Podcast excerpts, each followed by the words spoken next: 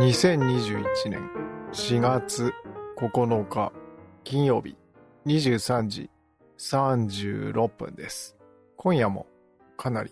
冷え込んでいるようですが、皆さんいかがお過ごしでしょうか？ここ最近、インプットの海に沈んでいる毎日を過ごしておりました。と言っても、可処分時間自体があんまり潤沢にないんで、絶対量でいくと、それほどではないんですけれども、昔から、まあ自分の癖なんですけれども、こう、余裕がなくなってくると、インプットに走りたくなるっていう癖がありまして、まあ癖なんで理由も何もないんですけど、多分楽なんですよね。インプットだと自分一人でどうとでもなるし、その結果の反応って特に自分でコントロールできるっていうか、自分で考えて、自分のペースでやれてっていうことなんですよね。結構、ここ1年ぐらいで SNS と関わり出したんですけれども、どうしてもやっぱり誰か他人の反応を気にしてしまうと、なんでしょうね。嫌っていうわけじゃないんですけど、勝手に疲れちゃう気がするんですよね。まあ、そっか。それはまあ、ひとまず、どっちでもいいんですけど、脱線しましたね。まあなんせ、こう、インプットして、こう自分の殻に閉じこもるのが結構好きだったりするんですよね。で、主に20代後半ぐらいからですね、そういう時はずっとこう、本を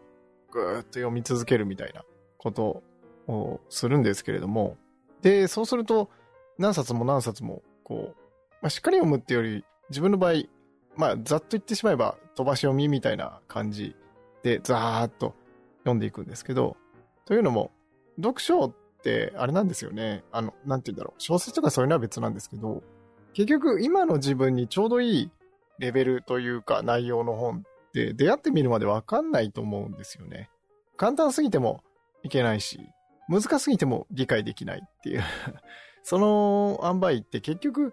こう中を見てみるしかないっていうことだと思うんですよね。で、その時、あ、これ自分に合わないなっていうのも、特にその方がいい悪いじゃなくて、今の自分に合う合わないだと思うんですよね。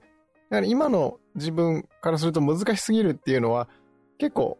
後に読み返すと、すごく良かったりもしますしね。はい。まあそんな中で、あの、たまにあるんですよ。こうガツンとくるやつが。で、今回も久々にガツンと来たのがありまして、あんまり期待せずに、あの、選んだんですけど、というか、あれですね、あの、なんだ、今回は、もう、Kindle 本とかをたくさん読んでて、で、Amazon の Audible ってあの、本を朗読してくれる、その、いわゆる音声ファイルを聞けるっていうサービスがあるんですけど、それ、それに手を出しちゃうと、その、ポッドキャストとか、スタンド FM とかを聞く時間を当然削ってそっちを聞くことになるんで、あんまり手出したくないなって思ってたのもあったんですけど、ちょっとなかなかこの、インプットの海にこうズブズブっと使った時に、ああ、でもちょっと今そっちかなというふうに思って手を出してしまったんですけど、久々に使ったらなんか良くなってて、前って確か定額で聞き放題っていうサービスだったような気がして、でもその前は買い切りだったりしたのかな。なんか定額聞き放題っていうのは、なんかちょっと微妙な感じがしてやめてたんですけど、なんか久々に入ってみたら、これどうなんだろうな。毎月1タイトルは無料でもらえるのかなで、あと、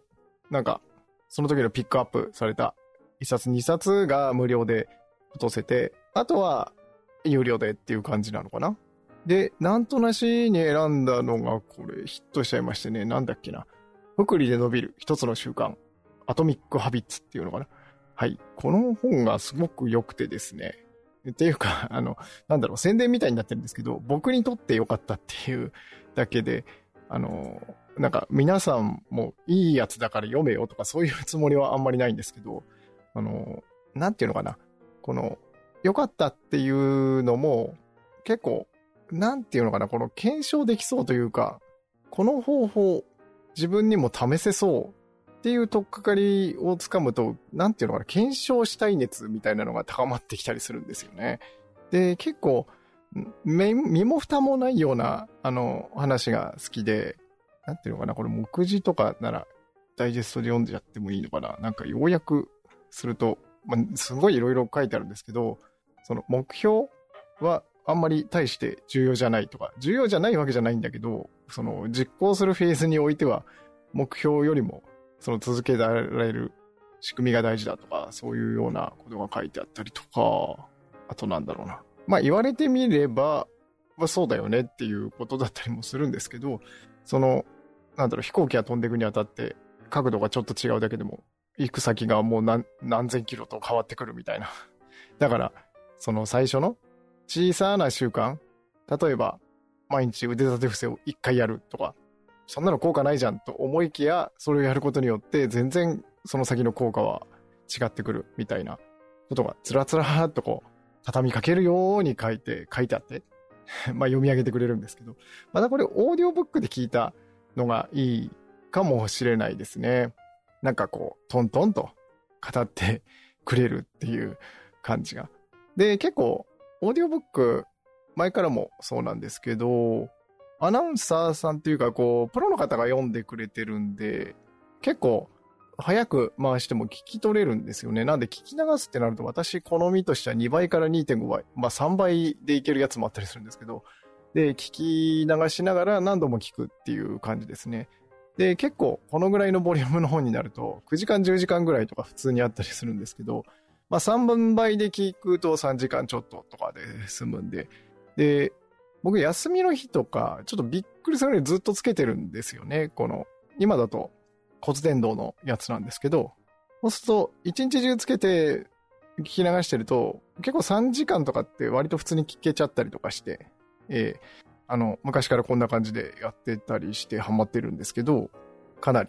なんていうかな、本が読む時間がないよっていう人にはおすすめの方法だったりします。で、たまにこうやってオーディオブックで出会っちゃう時あるんですよね。で、どうしようかなと思ってるんですけど、結構こういうパターンって、Kindle でも買って、いや、でも紙で欲しいなって紙で買ってってこう、なんて言うんだろう、3冊分お金を払うっていうことになりかねないなと思って今、戦々恐々としております。はい。結構この本を聞くっていう習慣は、なんていうのかな、大げさに言ってしまうと、あの、人生を変える力があるかなっていうふうに自分は思っていて、で、しかも、育児、まあ、子育てと相性がいいような気がするんですよね。育児してると、あの、両手が開かないとか、あの、目が離せないっていうことが結構あって、ただ、比較的開けやすいのは耳かなっていうところがあって、で、作業しながらとか、あの、育児しながら、その会話するフェーズとかになってくると、さすがにちょっと あの、無理なんですけど、ずっと、こう、本を耳で聞きながら、あの、家事、育児をするなんてことを、もう、だいぶやってますね。10年ぐらい前、うん、からやっております。結構、あの生活スタイルに合う方にはおすすめだと思うんで、あの、もしよろしければ試していただければと思います。はい。まあなんか、そのための、こう、イヤホンのこだわりとかもあるんですけど、まあそれ話し出しちゃうとまた長くなりそうなんで、うん。はい。今回もちょっとぐだっと長くなってしまいましたが、何を言いたいんだかよくわかりませんが、こんなところにしておきた、しておこうと思います。では、次回の配信まで、さようなら。